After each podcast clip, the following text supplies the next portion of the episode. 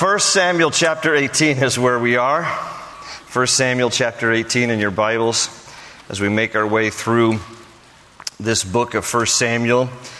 Uh, we were introduced to Samuel the prophet. We've been introduced to Saul, the first king of Israel. And now the person who takes center stage really through much of the Bible from this point forward is David. I mean, even David is referenced a lot in the New Testament because Jesus is the son of David, because Jesus descended from the line of King David, which was all part of the messianic prophecy that Jesus fulfilled. So, David, the only David mentioned in the Bible, uh, is someone who as I said, kind of takes center stage here because uh, God is going to use him in a powerful way. He's a man just like you and I are. He has feet of clay. He um, sins. He uh, has victories. He has defeats. He has uh, times of joy and times of tears. He will write uh, three fourths of the Psalms that we have in our Bible.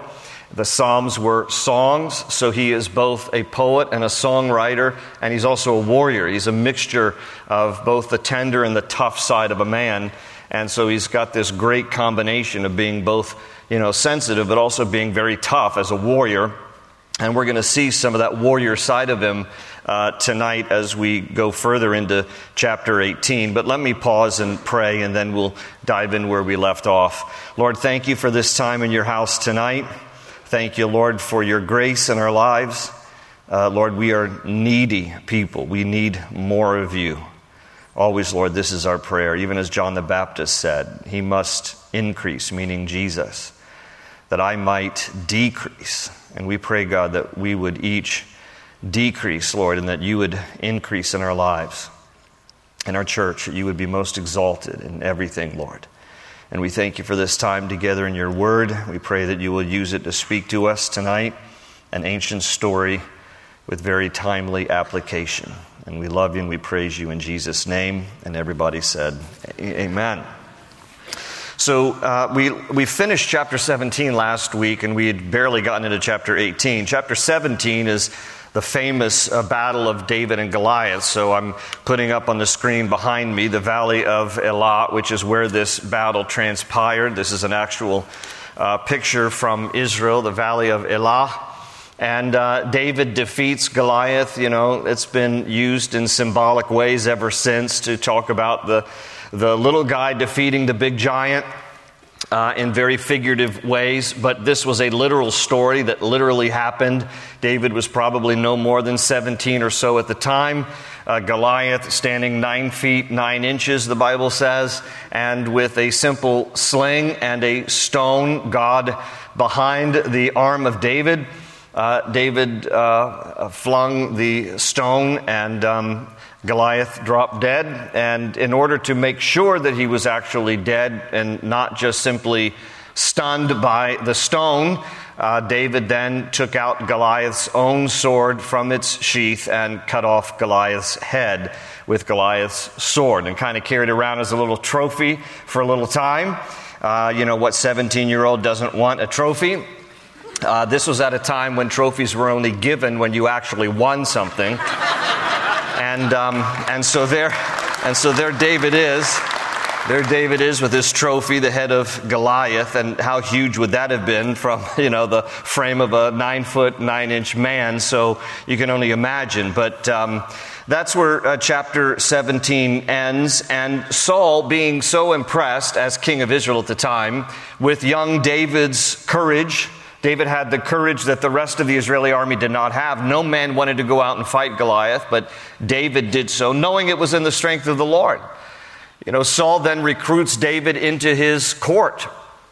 And Saul will then um, have David in a position where uh, Saul can keep his eye on him because Saul becomes very threatened, very intimidated by David's success.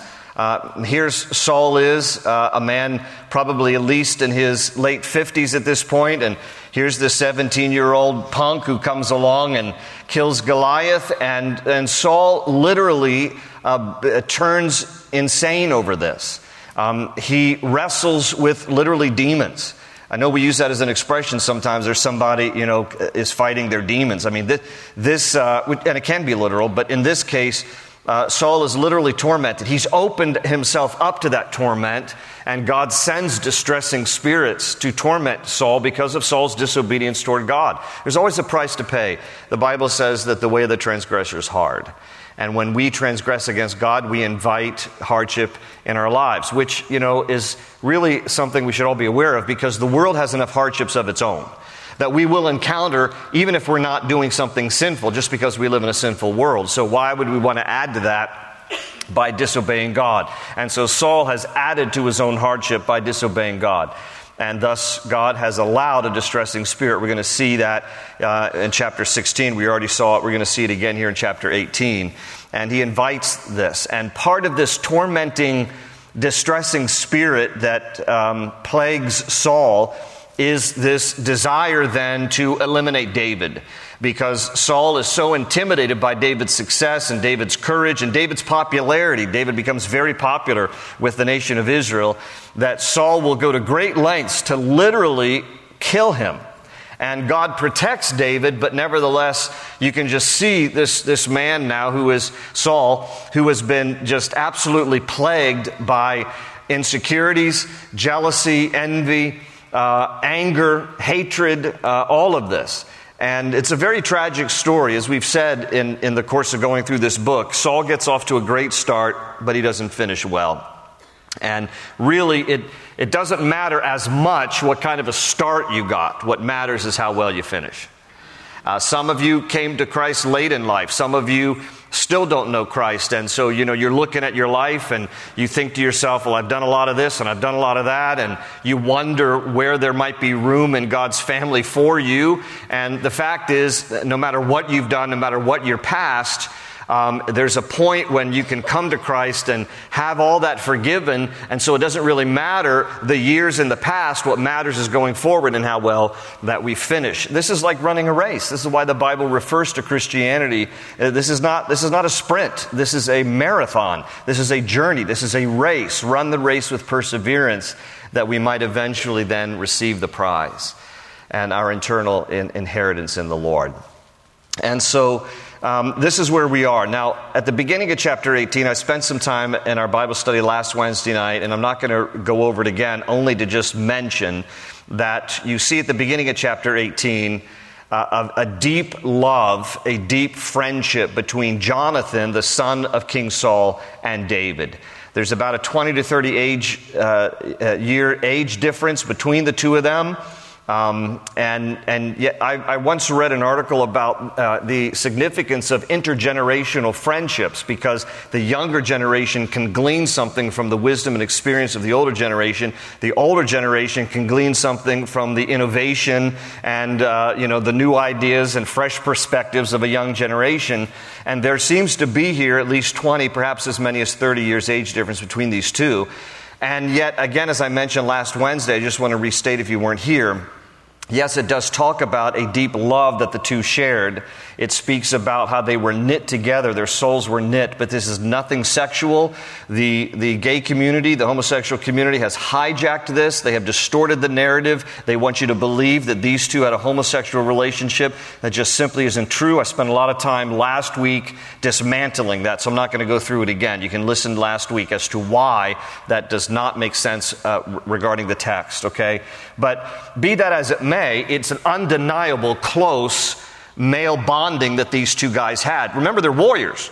I mean, even though David is young and Jonathan is older, serving in the Israeli army, um, they have a deep mutual respect because they're both warriors. And, um, and so that's where we left off, chapter 18, verse 4. Let's pick it up there at verse 5. It says, So David went out wherever Saul sent him and behaved wisely. And Saul set him over the men of war, and he was accepted in the sight of all the people and also in the sight of Saul's servants. Now, again, bear in mind, he's not even of military age. You had to be over 20, to, according to Scripture, to serve in the Israeli army. But because he's had this great success in defeating Goliath with the power of the Lord, the strength and the help of God, he has acquired instant respect. You know, there's nothing like killing the biggest giant, your biggest adversary, to gain respect among your fellow Israelites. And so uh, Saul has put David in a position of authority here. And he has the respect with it. And so he's a warrior. Verse 6 Now it happened as they were coming home, when David was returning from the slaughter of the Philistines, that the women came out of all the cities of Israel, singing and dancing to meet King Saul with tambourines, with joy, and with musical instruments. And so the women sang as they danced and said, Here we go, Saul has slain his thousands, but listen, and David his ten thousands. Okay? Now listen, you know, nothing worse than, you know, having women who are, you know, these are two men. Okay, so Saul and David nothing worse than being in a competition over who the women like the most, right? And so, like, David is 17, and the women are singing about him higher accolades than they are about the king of Israel. So they're like, Saul's killed his thousands. Yeah, but David, well, that boy, he's, he's killed tens of thousands. Like, he's the real war he- hero here. And so, you know, I just. I, I, I, look at this story and I just think about how, you know, did that change David's strut a little bit? You know, all the women coming out dancing, singing about him? I don't know. But anyway, the Bee Gees sang about it. Um, but let's move on. No more dad jokes. Okay, so verse, but look what happened. Verse 8 Then Saul was very angry because of this. He's jealous and saying, and the saying displeased him, and he said, They have ascribed to David ten thousands, and to me they have ascribed only thousands. Now what more can he have but the kingdom? So Saul eyed David from that day forward. Okay, so notice the suspicion uh, sets in, the insecurity sets in. Verse 10, and it happened on the next day that the distressing spirit from God, here, here it is, this, this demonic presence, the, the, the distressing spirit from God came upon Saul, and he prophesied inside the house. Now, notice this again. This is a, a distressing spirit that God has allowed, and um, this is this is not a distressing spirit that God has conjured up. This is a distressing spirit that he has allowed. And, um, and it says Saul prophesied. Now, it doesn't mean it in the original language in the traditional sense of a prophet prophesying. Uh, the Hebrew can also mean uh, mumblings or ramblings. So um, that's in the context. There's this God has allowed a demonic spirit to torment Saul, and as a result, he just starts rambling. He just starts mumbling. He just starts saying things that, that, that don't make uh, much sense. And so, next sentence so David played music with his hand as at other times, but there was a spear in Saul's hand. Okay, notice the contrast. There's, there's, there's a harp in David's hand, there's a spear in Saul's hand. And I, what I find interesting is when it concerns David, the same hand that slew a giant is the same hand that worships the Lord. So he's both a warrior and a worshiper.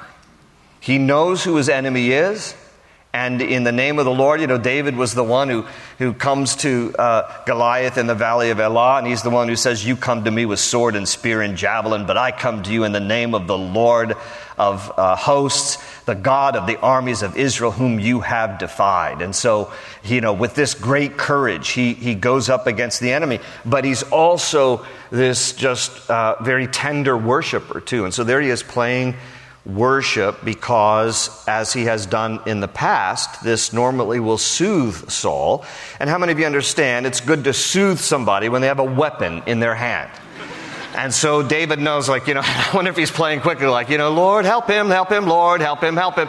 Because, because this guy's got a spear in his hand, and so, you know, David's probably strumming that, that harp pretty rapidly there. And so, and so, um, and so it says in verse 11, and Saul cast the spear, notice, for he said, I will pin David to the wall. But David escaped his presence twice. Twice. Now, you, you read some Bible commentaries, and it says that it means actually that it wasn't just that Saul threw the spear once and missed and then threw it again. It kind of indicates that he threw once and missed. David went away, came back, and Saul tried it again. In other words, David, David wasn't intimidated by, by Saul because he trusted the Lord more than he was afraid of, of Saul's um, manic state here. Uh, well, verse, the next verse, verse 12 says, Now Saul was afraid. Notice this. He was afraid of David because the Lord was with him, but had departed from Saul. I'll come back to that in a moment, but just kind of notice that. The Lord was with David, and the Lord had departed from Saul. Verse 13 Therefore, Saul removed him from his presence and made him his captain over a thousand. You know, he, he promotes David here. He commissions him. You're a captain over a thousand. And he went out and came in before the people. And David behaved wisely in all his ways, and the Lord was with him. Therefore, when Saul saw that he behaved very wisely. He was afraid of him, but all Israel and Judah loved David because he went out and came in before them. That last phrase just simply means he went out to war and then he came back, went out to war and he came back. A couple of principles. We've been looking at different principles through these chapters, and, and uh, here's the first one. Uh, number one, when provoked, don't retaliate, hold your peace. I love the way that David just responds in a very calm way to the attack here. He doesn't retaliate. Uh, Saul tries to kill him. He doesn't, you know, take the spear that Saul uh, tried to kill him with but missed and chuck it back at Saul. You know, he, he holds his peace. He doesn't retaliate. This is an important discipline that we need to understand. And I hope and pray that all of us, if you're a believer in Jesus, will ask for the same spirit of Jesus to be able to hold your tongue and to hold your reactions and your responses when necessary. Because I'm sure all of us at some point can testify to the fact that when we try to retaliate because we think it'll make us feel better, it actually makes things worse. And, and we usually end up in a worse situation than if we had just bit our tongue and walked away. That's what David does. He just bites his tongue and he walks away. You know, it, it, Isaiah the prophet, when he spoke about Messiah prophetically, writing about Jesus in Isaiah 53 7, Isaiah said that he was oppressed and afflicted, yet he opened not his mouth.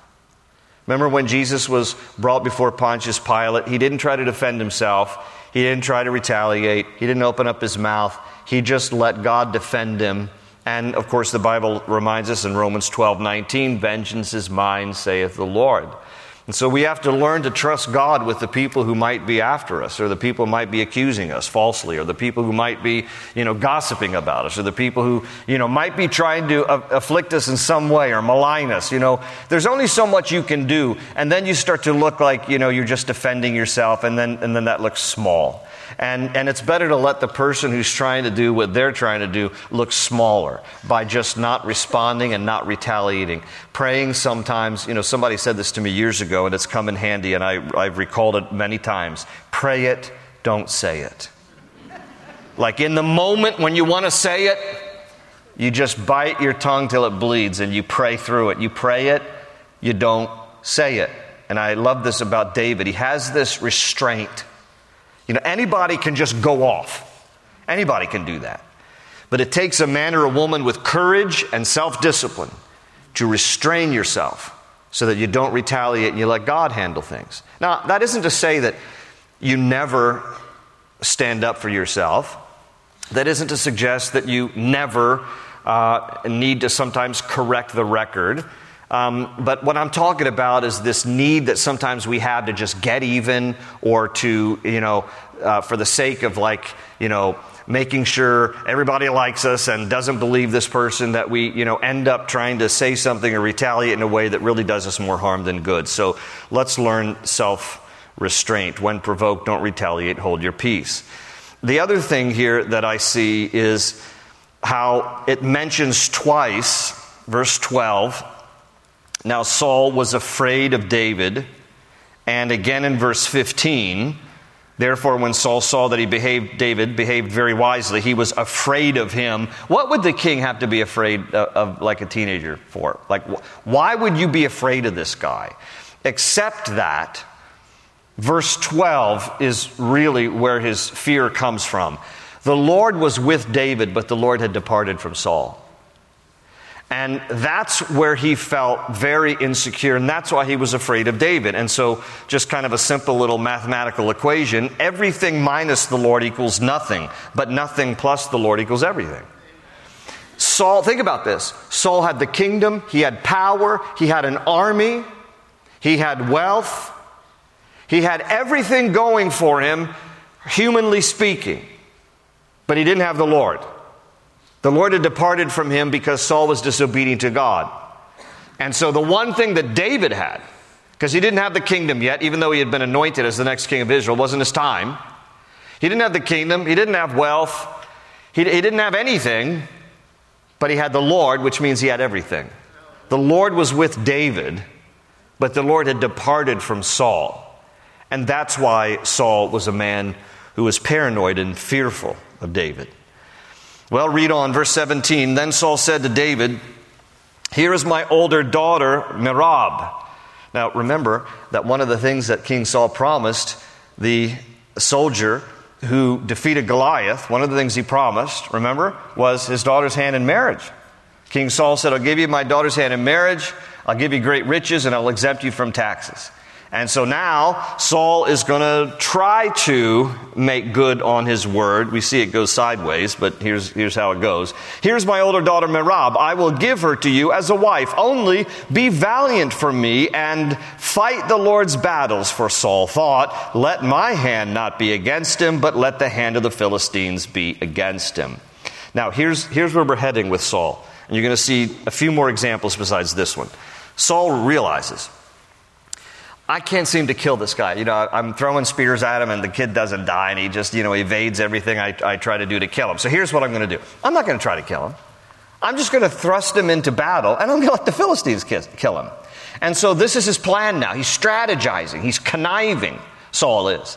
And he's thinking, how can I eliminate David, but without myself having to kill him? So here's what I'm going to do. You can have my daughter Merab, but you got to go into battle and fight the Philistines. Well, Here's what happens. Verse, uh, verse 18. So, so David said to Saul, Well, who am I, and what is my life, or my father's family in Israel, that I should be son in law to the king? I mean, David's just genuinely just kind of humble. He's like, You know, I, I don't even really deserve this, and I'm going to fight for Israel regardless if you ever really give me your daughter. So, you know, I just kind of defer back to you. And it says, But it happened at the time when Merab, Saul's daughter, should have been given to David, that she was given to Adriel, the Meholathite, as a wife. And so Saul goes back on his word. Now, there's another daughter. Saul has two daughters. Merab is one, Michal is another. And so here comes verse 20. Now, Michal, Saul's daughter, loved David. So you get the idea that Merab really didn't. She loved this other guy, Ariel, and so, Adriel, and so, so those two get married, and here comes Michal, Saul's other daughter. She loved David.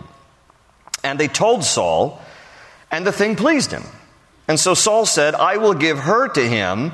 Notice that she may be a snare to him, and that the hand of the Philistines may be against him. And therefore Saul said to David a second time, You shall be my son in law. Now, how is it that Michal will potentially be a snare to David. That's the word that Saul uses. You know, I'm gonna, okay, I'm gonna, I'm gonna let her get married to David because she'll be a snare to him. So you read different Bible commentaries, and here's basically the two schools of thought there. One school of thought is, then we find out later about Michal. Her character's not that wonderful. I mean, she's not that devoted to God because she, um, she barks at David about a few things, and I don't want to get ahead of the story. If you know, we'll, we'll get to it later. Um, and so it could be that Saul's like, you know, I know my daughter, been living with her and raising her, and she ain't no party. And uh, if I give her to David, uh, he's going to be miserable. So how about that? I'll just, uh, I'll kill him with my daughter. So go ahead. So that's one thought. That's probably not the, the best interpretation. What's probably better is we find here in a little bit that even though Saul has promised as a reward uh, one of his daughters' hand in marriage to the guy who kills Goliath, he didn't necessarily mean free. I'll make a commitment, you can marry her, but you're still going to have to pony up the dowry. Now, in those days, a dowry, without exaggeration, was basically alimony in advance. That's really in that culture what dowry was, because as a woman, if, if a man left you and deserted you or divorced you, you could become destitute. And so a dowry was paid to the bride's family. So, in the event that the husband ever left her, abandoned her, divorced her, there would be a source of uh, supply for her to um, help support her and, and, and provide for her. And so, Saul is going to ask David for a dowry that could end up jeopardizing his life. And we're going to see here. And it's kind of a, I'll tell you in advance, it's a very unusual dowry, let's just say that. And so, and so here we go. And so it says in, in verse, uh, verse 22 And Saul commanded his servants, communicate with David secretly and say, Look, the king has delight in you, and all his servants love you. Now therefore become the king's son in law. Come on, marry the girl. And so Saul's servants spoke those words in the hearing of David, and David said, Does it seem to you a light thing to be a king's son in law, seeing I am a poor and lightly esteemed man? And the servants of Saul told him, saying, In this manner David spoke. So he, they report back to Saul. And then Saul said, Here's the dowry. Thus you shall say to David, The king does not desire any dowry, but, here it is, here's the dowry, but 100 foreskins of the Philistines to take vengeance on the king's enemies. Okay? Like I said, unusual, right? But Saul thought to make David fall by the hand of the Philistines. Okay, so you get the idea. He's like, you know, what's a good way to jeopardize David's life and to make some Philistines really, really mad that they might want to kill him? I know. I'll tell him to go get the, the foreskins off a hundred Philistines and bring them to me. I don't like in a Ziploc baggie. I don't really know. It's probably inappropriate to make any jokes at this place, so I'm, I'm just going to cut to the chase. All right. So, but anyhow, oh, come on. I'm going to put the fun back in fundamentalism, ladies and gentlemen. All right. So, so here we go. So this is David's. This is David's request. This is the dowry.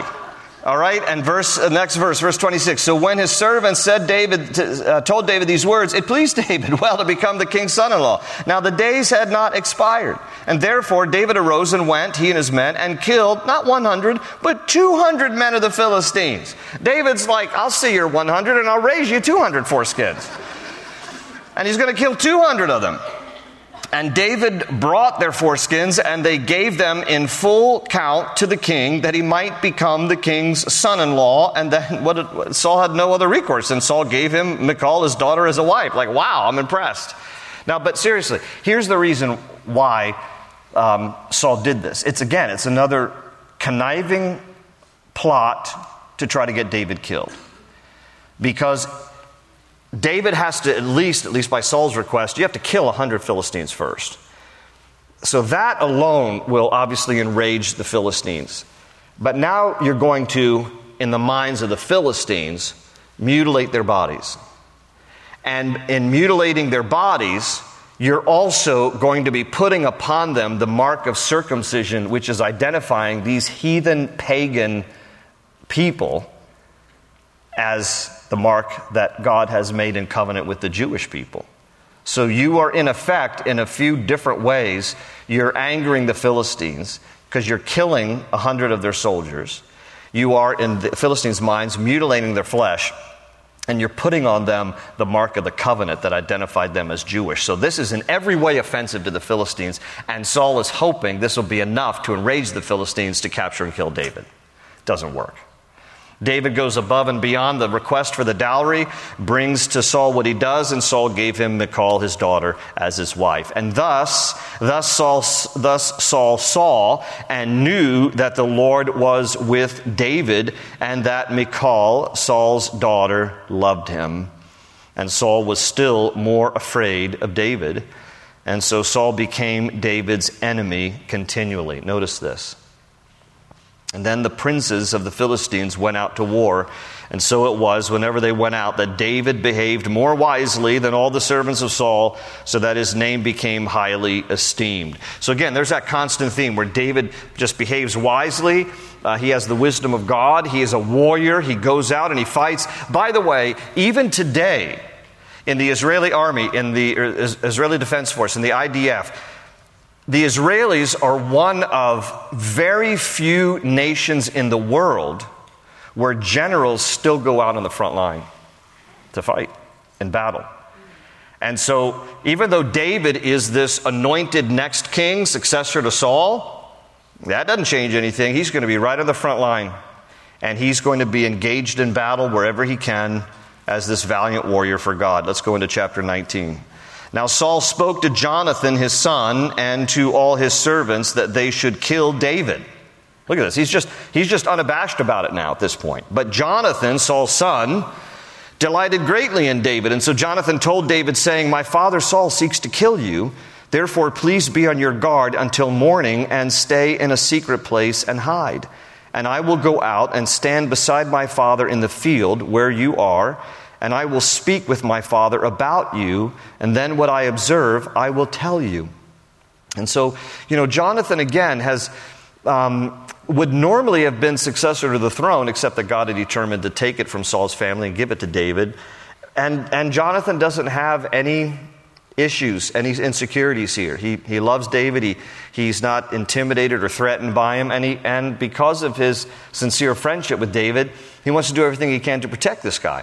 Now, his father's a maniac now at this point. His dad wants to kill David, and Jonathan is intercepting this and trying to fight and defend David, fight for David and defend David. And so, verse 4 Thus Jonathan spoke well of David to Saul his father and said to him, Let not the king sin against his servant. This is bold to confront your dad, the king, like this. Let not the king sin against his servant, against David, because he, was not, he has not sinned against you, and because his works have been very good toward you. For he took his life in his hands and killed the Philistine, meaning Goliath. And the Lord brought about a great deliverance for all Israel. You saw it and rejoiced. Why then will you sin against innocent blood to kill David without a cause? Now, Jonathan is literally taking his own life in his own hands because the way that Saul has become so unpredictable and so demonized, he could have likely killed his son for confronting him like this. Twice, Jonathan says, Don't sin. You're going to sin against God if you take David's life. And Saul, at least for the moment, is receptive to what Jonathan says. Verse 6 And so Saul heeded the voice of Jonathan, and Saul swore. He took an oath. And he says, Is as the Lord lives, he shall not be killed. Then Jonathan called David, and Jonathan told him all these things. And so Jonathan brought David to Saul, and he was in his presence as in times past. So, for the moment at least, Saul is okay with David coming back into his service, and he's not going to try to kill him. It won't last for very long, but for the moment, there's kind of a truce. And it says in verse 8, and there was war again. And David went out and fought with the Philistines and struck them with a mighty blow, and they fled from him. Now, the distressing spirit, here we go again, the distressing spirit from the Lord came upon Saul as he sat in his house with his spear in his hand. And David was playing music with his hand, same scene again. And here we go, though. Then Saul sought to pin David to the wall with the spear, but he slipped away from Saul's presence. And he drove the spear into the wall, and so David fled and escaped that night. So it doesn't last very long. Um, Saul will continue to hunt David down for roughly the next 15 years. And God will continue to protect him but this is what it says, verse 11 Saul also sent messengers to David's house to watch him and to kill him in the morning. And Michal, David's wife, told him, saying, If you do not save your life tonight, tomorrow you will be killed. So, you know, you have both the kids of King Saul. You have his son Jonathan and you have his daughter Michal who are defending David here. Like, you know, he's this innocent guy who's just uh, trying to be hunted down by a madman. And so Michal is saying to him, you, you gotta, you gotta save your life tonight. Uh, or tomorrow you're going to die. And so, verse, verse 12, and so Michal let David down through a window, and he went and fled and escaped. And Michal took an image and laid it in the bed, put a cover of goat's hair for his head, and covered it with clothes. And so when Saul sent messengers to take David, she said, He is sick. And so, you know, there's this picture. I don't know if you ever saw the movie, it's a long time ago, Escape from Alcatraz. And, you know, this is what those guys did. You know, they pretended to put uh, you know, uh, puppets, basically, you know, human puppets uh, in the bed. So when the guards came along, they thought they saw them lying there. Actually, they had tunneled their way out of, of, the, of their prison cells. And so, you know, this is the kind of thing that Michal is doing for David, like making this human puppet, this image with, and taking goat's hair and putting it on the head and making it look like David is in bed. And she's like, shh, he's, he's sick, he's sick. And so they, they take a glance and not realizing that the whole thing is a setup. And so they, they go away. And um, then Saul, verse, verse 15, then Saul sent the messengers back to see David, saying, Well, I don't care if he's sick. Like, bring him up to me in the bed that I may kill him. Like, I'll, I'll do this myself. Just bring the whole bed and, and the sick boy uh, with him.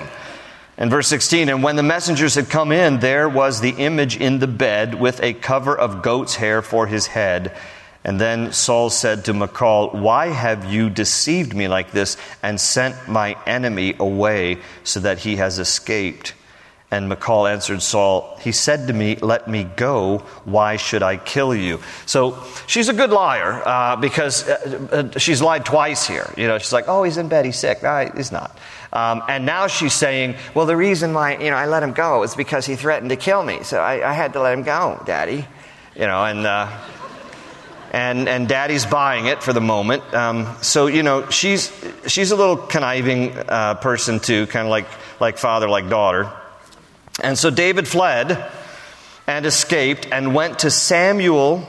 This is the prophet Samuel. We haven't heard from him in a long time. Went to Samuel at Ramah, that was where Samuel lived, and told him all that Saul had done to him. And he and Samuel went and stayed in Naioth. Uh, here's principle one from chapter 19 When in distress, seek godly counsel. Uh, David, you know, David had a relationship with the Lord, so it's not like Samuel as the prophet was a substitute for his relationship with the Lord. We should never look to other people. To, we should never look to a pastor or counselor or any other mentor as uh, taking the place of the Lord. We should have that kind of a relationship with the Lord first. But it certainly is a valuable addition when you have somebody like Samuel, who's a prophet of the Lord, to go to and to seek counsel. And David goes to Samuel. And he, and he says to Samuel, This is what's happened, this is what's transpired. You know, I, I'm sure that conversation went something like this Saul has tried to kill me many times. You know, what have I done? You know, I just, I just tried to, you know, follow the Lord, and this guy's trying to kill me. And, and Michal lowered me down out of a window. I've escaped, and I've run down to see you. What should I do? And so he's seeking godly counsel. There's a place for that. You know, there's a place in, in our times of distress to seek godly counsel. Um, and, and the value of, you know, especially mentors and people in our lives who uh, are, are, you know, solid in the Lord and can keep a confidence and can pray for you and encourage you and give you scripture. I mean, this is, this is a good thing. And David has sought the prophet of Israel. He sought Samuel. And so Samuel and David went and stayed at Naioth. So Samuel probably perceived here, like, you know, Saul will likely figure out perhaps that you've come to see me, and everybody knows I live in Ramah, so let's go on off to go off to Naioth for the time. And verse 19 says, Now it was told Saul, saying, Take note, David is at Naioth in Ramah. So word has already spread. And then Saul sent messengers to take David. And when they saw the group of prophets prophesying and Samuel standing as leader over them, the Spirit of God came upon the messengers of Saul, and they also prophesied. Now, your attention here for a moment. Samuel was the leader of, in those days, something that was known as the school of the prophets. You, you see Elijah and Elisha also, you'll see later, they were a part of the school of the prophets. There was actually a, a school, a training center, where uh, men who uh, felt the calling of God would sit under the, the, the tutelage and instruction and mentorship of other godly prophets. And, um, and, and, and so Samuel has a school, a school of the prophets. And so I want you to picture like young men here who are a part of this school. And Saul sends messengers, like find out where David is and what's going on. And again, he's just trying to find where he is so he can, so he can kill him. And the messengers go to Samuel. They see Samuel leading these groups of prophets, this school of prophets. These guys are prophesying. And the Spirit of God comes upon the messengers that Saul sent. And they also prophesied. Now, in the strictest sense of the word, a prophet was not really someone who predicted the future. A lot of times we think that's what prophecy is it is foretelling. Sometimes it did involve that as God would speak to the prophet about some impending doom or danger or something that was coming in, in Old Testament times. But more often than not, prophecy just means forthtelling, not foretelling. Forthtelling, declaring the counsel of God or the wonders of God. Now, this is kind of an interesting place we are here in 1 Samuel because on Sundays we're in the book of Acts. We've been talking about the baptism of the Holy Spirit. Uh, two Sundays ago we talked about Pentecost. Last Sunday we talked specifically about the gift of tongues in the context of, of the day of Pentecost and the baptism of the Holy Spirit.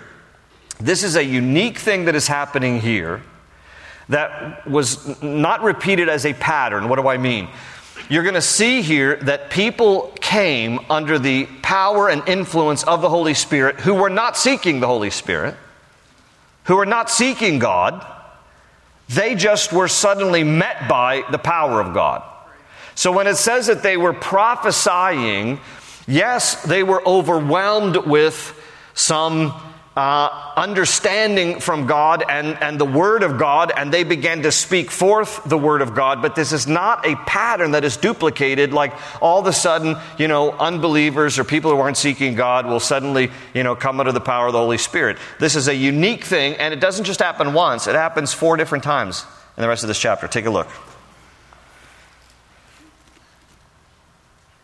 The Spirit of God came upon the messengers of Saul, and they also prophesied. Verse 21. And when Saul was told, he sent other messengers, and they prophesied likewise. That's group number two. And then Saul sent messengers again the third time, and they prophesied also, group three. And then he also went, he himself, Saul, he also went to Ramah. He's like, well, I'm going to go see for myself. He also went to Ramah and came to the great well that is in Sechu. He, so he asked and said, Where are Samuel and David? And someone said, Indeed, they are at Naioth in Ramah. And so he went there to Naioth in Ramah, and then the Spirit of God was upon him also. And he went on and prophesied until he came to Naioth in Ramah. And he also stripped off his clothes and prophesied before Samuel in like manner and laid down naked all day and all night. Don't get any ideas, ladies and gentlemen, all right? Don't get any ideas laid down naked all that day and all that night. Therefore, they say, Is Saul also among the prophets?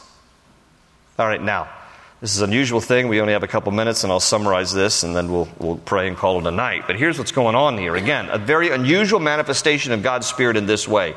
Not to fill people who were seeking, but really as an indication to them that you just can't come after David without God's permission.